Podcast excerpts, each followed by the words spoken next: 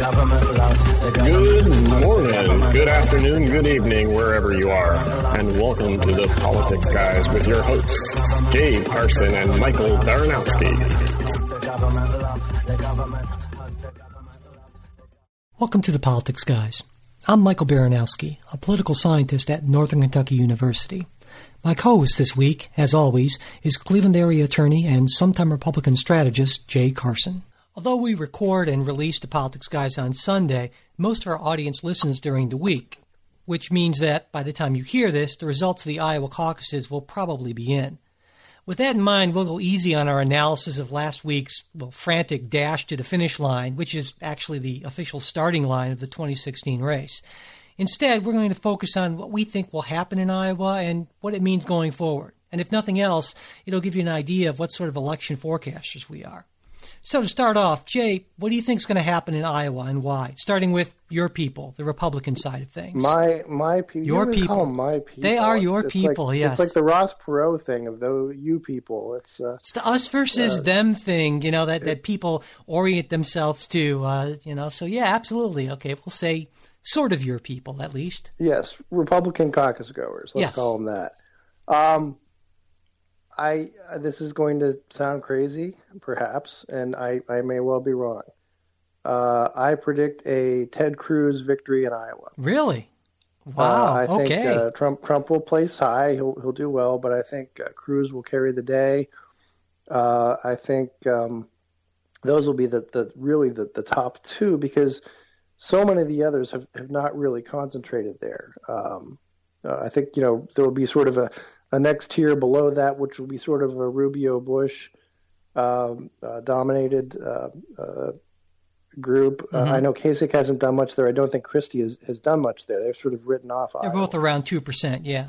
Yeah, so I, I think it's it's going to be a uh, it's going to be close, but I I think uh, Ted Cruz will uh, defeat Donald Trump in Iowa. Wow. Okay. So I'm, I'm I know that's that's a little bit that's kind of bold for me, but you know what? I've been on a roll lately on a lot of things, and particularly in our, our comparative predictions. Um, okay. uh, I I think I, I tend to, but so go ahead. Well, I I, uh, I will stick with the conventional pollster wisdom. Actually, Donald Trump has been trending up in the polls, and Ted Cruz trending a little bit down in Iowa.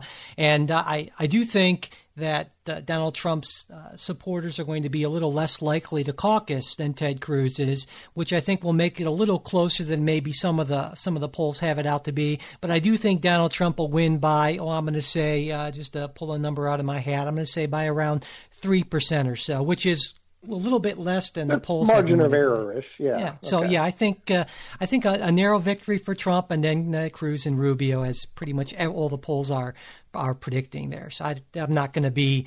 I wouldn't be stunned if Cruz won, but I would be. I would be a bit surprised. I think so. Okay. So that that's my prediction. Now, as for the how much it matters, the one thing I wanted to point out is that looking back historically, winning Iowa doesn't really mean that much in terms of getting the Republican nomination. Um, I looked back at all the Iowa Republican caucuses. Now, the first one was back in 1976, so there have been 10 of them before this one.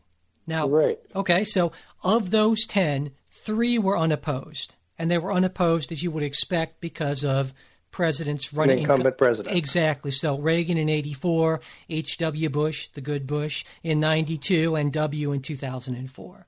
So we, we eliminate those, and we have seven actual contested Iowa caucuses on the Republican side. Now, of those seven, only three of the winners have gone on to win the Republican nomination. Uh, that was Ford in 76, Dole 20 years later, and Bush in 2000. So, which again were were for the most part not really heavily contested primary elections. Exactly. So who who are the la- the la- I mean the last two winners of Iowa were big losers when it came to as, as Trump might put it uh, were, were big losers when it when it came to the actual nomination and those were Rick Santorum, I believe. Rick Santorum, yep, and uh, and Mike Huckabee. Who's actually still running. Yeah, you know, an interesting point that Santorum and Huckabee were both in the audience for the Trump thing he did when he, you know, had his little tantrum and didn't uh, participate in the last Republican debate, and he called them up on the stage, talk about an uncomfortable moment, uh, you know. So, but yes, my, my point is is it's it's really easy for people to over you know to, to, overestimate the importance of Iowa on the Republican side. I'm sure it's it's better to win than it is to lose, absolutely, but it doesn't necessarily mean a whole heck of a lot going forward. In in some ways, and now this this sounds counterintuitive. In some ways, I think it's almost better to lose sometimes, uh, to lose Iowa.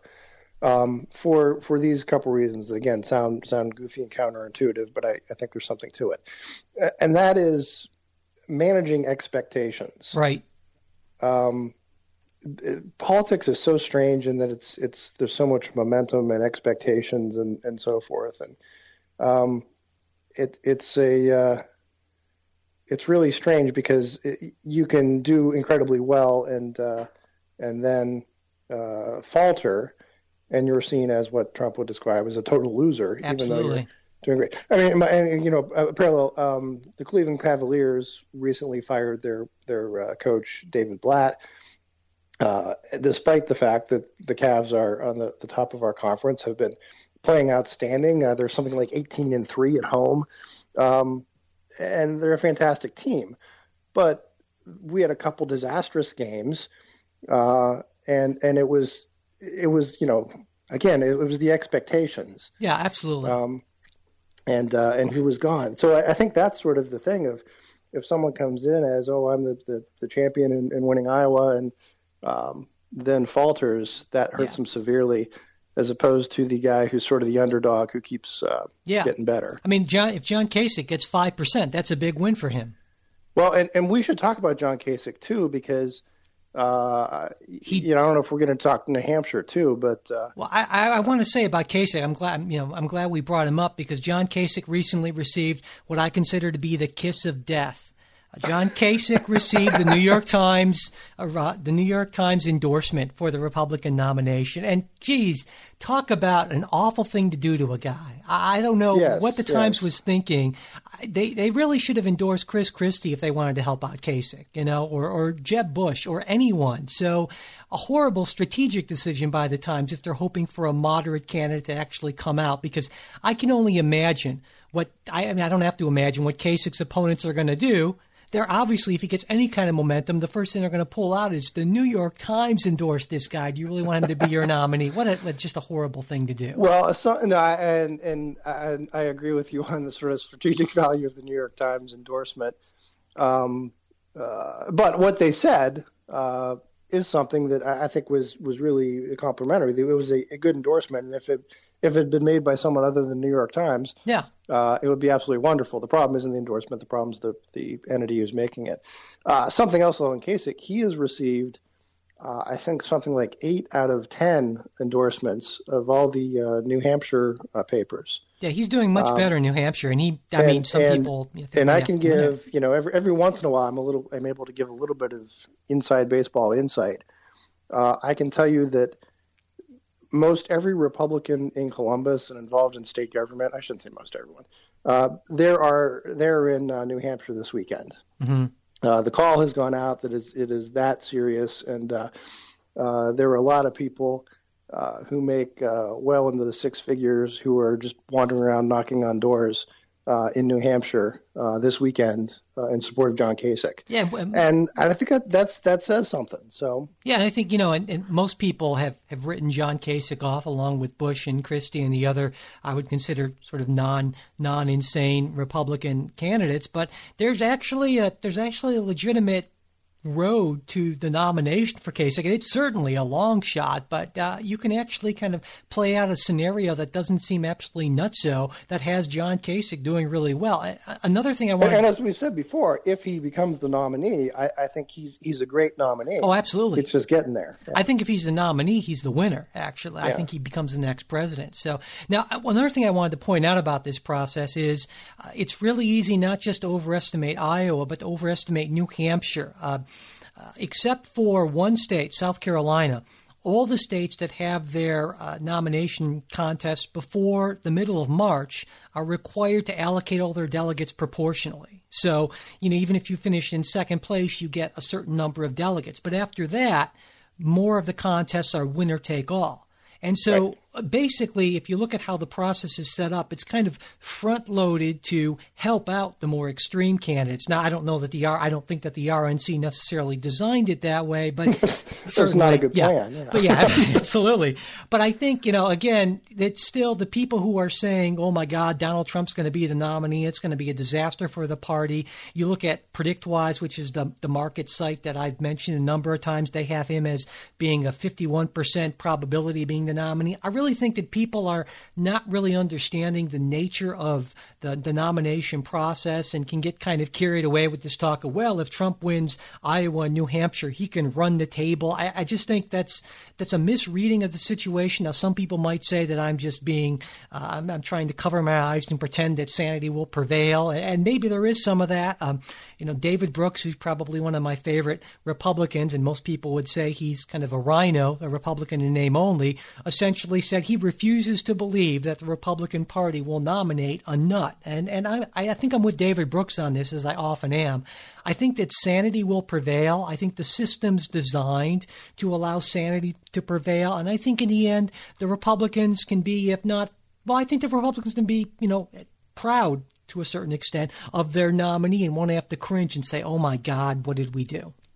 Well, wow, thanks. That's, That's uh, my again, a ringing endorsement for. Well, I think that was kind of that was kind of the that was kind of the Times endorsement of Kasich. We hate him the least of all the people that we hate. You know, I mean, I, so no, I, I would say I would go with something maybe a little little more substantive than saying it, it's about sanity. I think it's a lot about organization, mm-hmm. and and I don't think organization yeah. and experience. Uh, especially in Iowa, where there's all kinds of weird, goofy rules. It's not just like a regular vote. It's like everybody's got to show up at the right place at the right time, and uh, be checked in and, and uh, stand up with your group and yeah, move over here and all kinds of stuff. It's yeah. all very confusing, and and people who have been veterans and much better at this and and have have gotten it goofed up, uh, and Trump is is just doing this. Uh, and I, I don't think you know the the cliche is the ground game. I don't think he has the ground game in Iowa. Uh, and I think that's going to be a, a, a big deal. So again, Iowa to my mind, has always been sort of a funny outlier because of the weird rules, because of it being first, uh, and and because of also weird weird Iowa issues. I mean, ethanol and, and so forth. Yeah. Uh, that that play into this that uh, uh make it not reflective of uh, what's going to happen in the rest of the country. Um, that said, Iowa, and New Hampshire are sort of beauty contests for people who are in maybe that second tier to show, look, we can we can be real candidates. So. Yeah. Absolutely. To me, the to me the, the second and third place finishers are almost more important. Hmm, okay. Well, that said, I just said that Trump would finish second, yeah. but you know. right. So let's move on to the Democrats, and since they're for for better or worse, I guess my people. Um, I'll start by giving my prediction for who I think will win her and why, and and I think it's going to be almost a dead heat. Uh, right now, the polls have Hillary around three percent over Sanders, but I think while Hillary has the ground game uh, the the people out there, the organization, like you were just talking about. I think the the Bernie people are a lot more enthusiastic. I think everyone feels that. So I think Hillary ekes out a win, uh, and maybe you see that it, maybe people see it as in a sense a win for Bernie, just like you were talking about, in the sense that well he Holding exceeds, own, yeah. yeah, holds his own, exceeds expectations and so forth. So I think it's really close to Hillary Clinton by uh, like a percent or two, and and now, in terms of, oh, well, what do you think? Sorry, before we move oh, on. I, to... I would say I would say Hillary wins uh, definitely. I think the percentage is higher. I think it's more. She wins by a, a five to seven wow. percent margin. Okay. Uh, and again, I'm, I'm my reasoning for that is is on organization and ground game, and having been there before and done it before, um, and and having uh, that, that that kind of skills and organization. Okay. Well, then, you know, and going to the going back, I'm just surprised by that, kind of t- taken aback by that by that number. But we'll see. Um, now, when it comes to the Democrats in Iowa, the history is a little bit different. Uh, their Iowa caucuses actually started in 1972, so one election before the Republicans, because essentially there's some history here. The Democrats opened up their process before the Republicans did, because Democrats are like that, I guess. They're just way. more open, yeah. Yeah, exactly. So but anyway, so they started theirs in 72, meaning that there have been 11 previous Democratic Iowa caucuses before this one. Now, of those 11, um, there were there were two that were un, that were effectively unopposed. That's Clinton in '96 and Obama in 2012. So we have nine competitive contests, right? Okay. Of those nine, five of the Iowa winners have gone on to be the Democratic nominee, including the last three winners.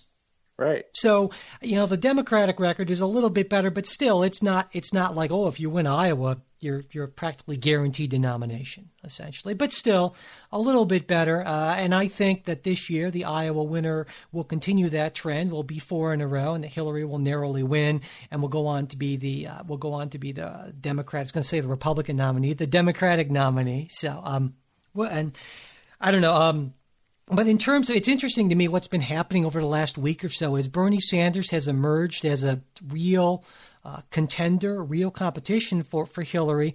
A lot of the, uh, what, what Republicans would call the, the mainstream media has come out and all of a sudden started to say, my God, do we really want to nominate Bernie Sanders? Uh, you know, and I think in a way, there are a couple ways to look at it. Uh, they're, they're, looking at it largely through the lens of, well, will this person be effective as president? Does this person have the temperament, the experience to govern? And I think that's one way to look at it. The other way to look at it is Democrats are freaking out that they could nominate somebody that might lose to Cruz or Trump. Well, I wouldn't say might lose. I'd say would, would lose. Mm, I, I, think maybe America I don't know. Is, is, not is not going to elect a socialist president.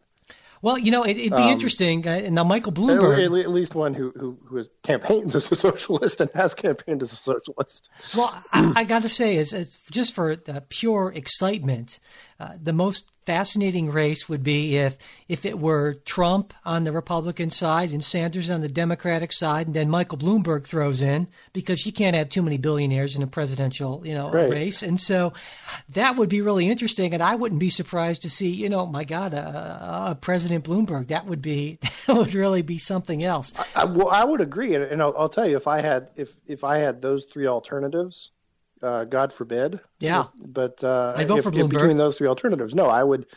I would vote for uh, uh, again. It's it's tough to say this, but Bloomberg, yeah. And he was a Demo- um, He was a Republican before he was a Democrat. Sort of, yeah. Yeah, yeah. you know, officially at least. He's, so. Yeah, nanny state sort of. Uh, but but my, my sense is again he is a he's a grown up.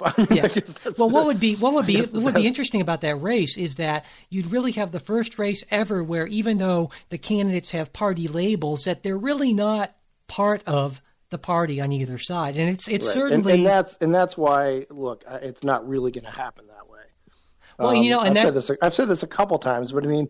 The establishment is the establishment for a reason, um, because right. they always win. So, and that, um, I think um, that's one of the big narratives that the media is pushing is the establishment has lost control of the process. And I think I agree with you for the most part in this, and that it's way too early to say that.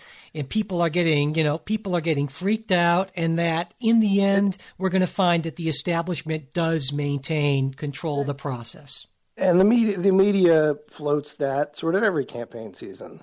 Mm-hmm. Um, really that that you know the establishment that it's a, particularly with Republicans that there's you know a civil yeah. war in the Republican ranks and so forth because it's exciting just because it's it's a story they yeah. like and it's it's it's something to talk about uh, as the primaries go on. I mean you're, you're they're looking for uh, what is you know is there some broader meaning uh, between these couple of guys all want to be president yeah. Uh, you know and well, and so that it naturally flows into those sort of discussions of, of is there's a, a big ideological rift and uh, you know exactly. seismic changes and um, usually it's not yeah yeah so i mean but talking about that kind of stuff is just you know boring and doesn't sell a whole lot of i was going to say doesn't sell a whole lot of newspapers geez i sound 20th century don't i right. doesn't generate a lot of clicks and viewers i guess i should say yeah you know so something that is that is discussed at length in my book navigating the news available at Amazon and find booksellers everywhere. Wanted to throw in that plug. Anyway, um, yep. so so yeah, I think uh, we, we're both in agreement on this. Essentially, I think we both agree in the end what's going to happen. You know, I think we both see Hillary Clinton being the Democratic nominee, and and I don't know. In the end, well, absent absent some some bombshell from from the FBI and Justice Department, which right uh, again, I I think there's going to be more to that than than uh, what you think there is going to be. Sure. Uh, and I and I think you know again, I think it's too soon for us to talk about it on the show at this point. Let's let's wait for all the evidence to come in. But yes. Um, yeah, I think there's there's going to be something there. Yes, the the as some as some on the right, some websites I've seen the the pending Hillary Clinton indictment for you know national security breaches and well, so forth. and again, and I, I I have said I'm I'm dubious whether there's going to be an indictment, uh, but there's going to be a lot of questions about certainly you know again if if she's not indicted, uh, sort of staggeringly poor judgment. Yeah, yeah, well, I don't think there's a whole lot of question yeah. about that. Absolutely, we, we agree with that uh, on that as well. Well, I think I think it was before just poor judgment. Now I would say staggeringly. staggeringly okay, judgment, okay, yes. yeah, from bad to worse. All yeah. right, well, we we will see how we will see how uh, how good our predictions are certainly, and I hope I hope we don't don't have egg on our faces certainly, but we'll find out very shortly. Uh, let's move on to a non election story. That should be nice. Uh, some big news actually in the area of juvenile justice this week.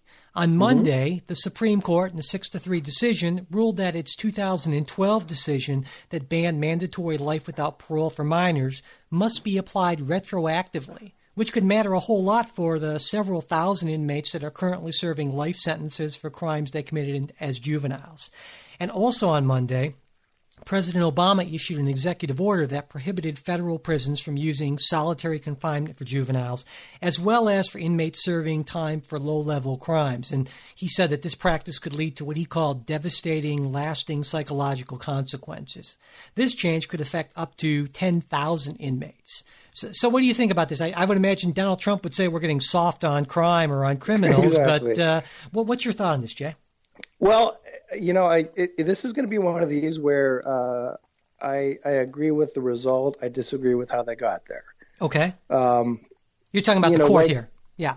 yeah, like I mean, like you know, uh, uh, say for example, the gay marriage thing. I, I think there's there's there's always been a really good case that uh, yeah, we ought to have marriage equality and so forth. But the the question is, should that decision be made at the Supreme Court or should it be made in state legislatures or Congress? Um, and here's a situation where I think our, our justice system is pretty goofed up in, in a lot of ways. Uh, I think it it is um, uh, probably cruel and unusual for for juveniles to uh, be put in uh, with a, a well. I, sh- I, should back that up because that that sort of goofs up the rest of what I was going to say. Okay. Um, but uh, you know, the, the the trouble that I have is um, that a the the Supreme Court is again is sort of stepping in uh, where state legislatures uh, should uh, should make these changes. so that's that's my problem with with the the um, decision. It's not so much on the substance; it's on the way it, that uh, they get there. Mm-hmm. because you know, otherwise we get to a situation where we do turn over so much of uh, justice right. policy, not to to uh, yeah, the voters and, and elected officials, but to the Supreme Court. And, and, I see your point, and I would my I guess my reaction to that is certainly that there are instances where I would absolutely agree, but there are instances where I like this one where I feel where there are sort of fundamental liberties and rights involved that uh, and, and basic protections for people that I'm okay with the court acting, and certainly reasonable people can disagree on that, and you and I are, if nothing else, reasonable people. We're very we're very No, reasonable. we are, and and again, what what this comes down to is there was this uh, five four decision in 2012 uh, of is uh, life in prison for a juvenile uh, cruel and unusual punishment in Right. violation of the Eighth Amendment. Uh, five justices said it was, four said it didn't.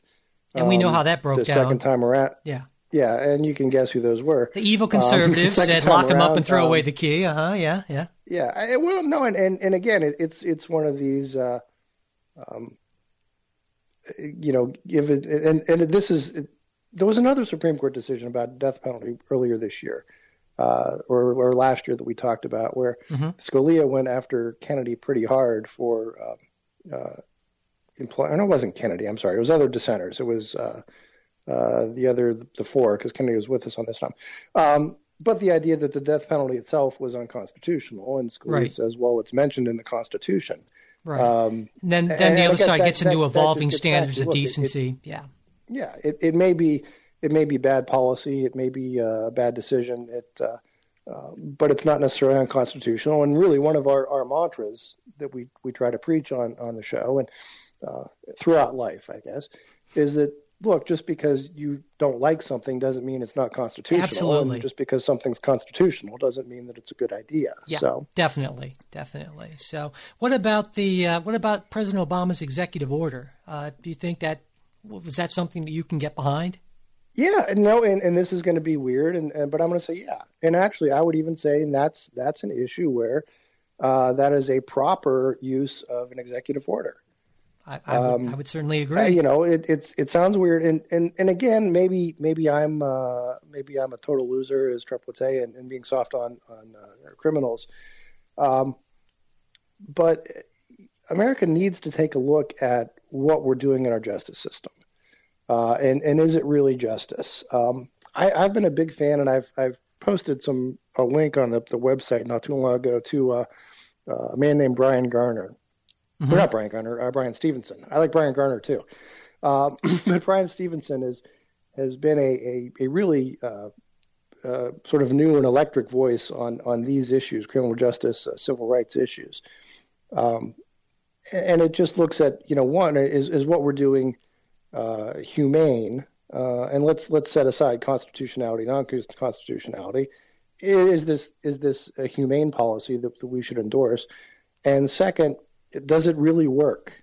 Um, so those are, you know, that's that's sort of where I am. I, I think what we're ending up with is is no, it, it's not humane, and, and I, I don't think what we're doing works, or at yeah, least not all that agreed. well. Um, yeah, you know, so, I was saying that it's interesting the context in which this is playing out because right now there's legislation pending in Congress to actually uh, make some of this stuff that's being done by executive order essentially to make it the law of the land. And surprisingly, it has some bipartisan support, even uh, among the leadership.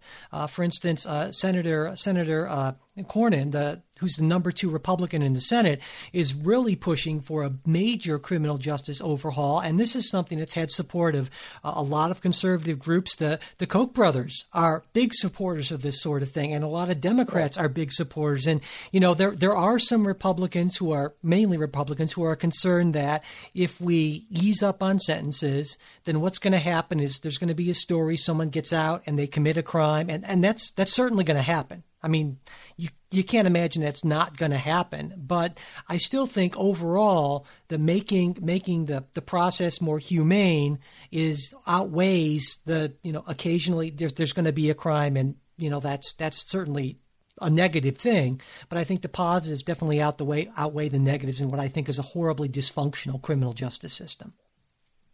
Right, and and I think so much of our, our criminal justice system comes from uh, we had we had some things going on in the early '90s. Uh, there was the the crack cocaine epidemic um, uh, with with uh, substantial amounts of, of gang violence uh, that caused a real real big pushback and increase on sentences, particularly drug sentencing. Um, secondly, there was the um, terrorist attack in Oklahoma City, where again, it was a, a big push then to enhance the death penalty, uh, right. stricter sanctions and, and, and on parolees and uh, increased sentences. And uh, so, and, and it, again, it came from both sides. Uh, the drug, the drug, anti-drug stuff was again something that was pushed mostly by Republicans, but the Democrats went along with it. And uh, likewise, the post-Oklahoma City Effective Death Penalty Act uh, had bipartisan support, with with some grumbling from the the civil liberty uh, folks on the right and uh, the NRA uh, in particular, if you want to count them in there.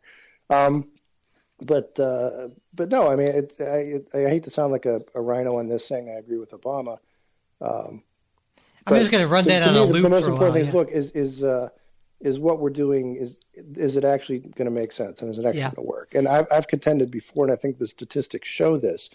Uh, so much of when we talk about rises and, and uh, decreases in crime, one of the biggest predictors is is demographics, uh, and and that's something that's that's tough to deal with. And yep. you know when Well, I think you know socioeconomic stuff is, is is hugely important here. You know, when you're yeah yeah when, when you're poor and you can't find a job and so forth. But you know, I, I, you know, one thing I, am gonna you came out sort of in support of President Obama. I'm gonna I'm gonna try to flip things up on my side and say that you know a lot of the a lot of debate on this focuses oftentimes on uh, how horrible mandatory minimums are. Uh, there right. are a lot, and now, but my understanding, at least in part is the reason why mandatory minimum sentence, really harsh mandatory minimum sentences, can be useful is that they force people to plead guilty to a lesser offense. And that, so that can be a really valuable tool. And if you take away those mandatory minimums, all of a sudden you have a lot more, you have a lot more trials, a lot more uncertainty, and you might actually be, I, I don't know if it's good or bad. I'm just saying there could be some unintended consequences here of eliminating a lot of mandatory minimums. At least that's the, that's the argument as I understand it coming from some conservatives. Um, I think it's yeah, I'd say it's an okay argument. Mm-hmm. Um, I mean, to me, the, the mandatory minimums were uh, you would have situations where you'd have judges who would uh, impose sentences that seemed very much um, out of line with the crime that was committed. Uh, you know, for example, and this is a state court example, not federal, but you know, the the uh, affluenza teen right. Uh, who's recently you know gotten in trouble in Mexico. Uh, in that case, the, the judge uh, imposed just sort of probation for, for what was a, a homicide. Um, and and there was outrage yeah. and, and, justifiably so. Don't do that again. Uh, yeah, you know. So yeah. Um, so so that, and that's that's what bred a lot of these uh, mandatory minimums uh, that, that were passed yeah. in uh, the early '90s. And I want to say it was '93 when most of this stuff was passed. Um, uh, the changes in the uh, the, the federal yeah. judicial code. Um, uh, judges have long decried this, uh, you know, often in, in, in, written opinions even, and and it's kind of funny. You, we talked a couple weeks ago. We might mention again today the uh, the standoff at the Federal Wildlife Ref- Refuge. Mm-hmm. Um, what that case really comes down to is is mandatory minimums. It was a matter of the appellate court judge said, "Well, I right. I agree with you. If it was up to me, I might have not sentenced these guys as harshly, but." Uh, you know, mandatory means mandatory, and and uh, that's what I have to apply. Um, yeah. This, so, well, you know, I, I, I, guess I guess the best we can hope for is is if there's a reduction in this, that there's there's some pressure, and on the state level, there's always pressure because not always, because but most state judges are elected. Um, uh, to still be uh, sort of tough on crime, uh, less so at the federal level. Um, but yeah, I think I think we could have a really interesting, you know, panel discussion sometime on criminal justice reform and mandatory minimums and stuff. I think that would be fun. Yeah, so. definitely, definitely. Well, you know, I just uh, looking at looking at the clock here, we're we're pretty much uh, out of time. But before we go, I did want to mention one story that caught my eye this week uh, in a. Uh, uh, recently, in an interview with the BBC, the U.S. Treasury Department's sanctions czar. I don't know if you knew that the U.S. Treasury Department had a sanctions czar. Right. But anyway. Well, again, I, am I'm, I'm always a little troubled that we have so many czars. The czar, yeah. I don't know yeah. if that's actually the title exactly, it but seems, uh, it seems rather un-American. It probably but... is like uh, assistant undersecretary for sanctions or something. But czar just sounds yes. a lot better. And certainly, if I were getting the nameplate on my door, it would say sanctions czar, not assistant undersecretary for you know. But anyway. The point being, this guy in an interview with BBC admitted for the first time any U.S. official officially said that yes, we do believe that Vladimir Putin is in fact corrupt. Yeah. Stunning realization. You know, amazingly, um, interestingly, at least to me, interestingly, because Putin is a fascinating character as far as I'm concerned. He's like a James Bond villain come to life.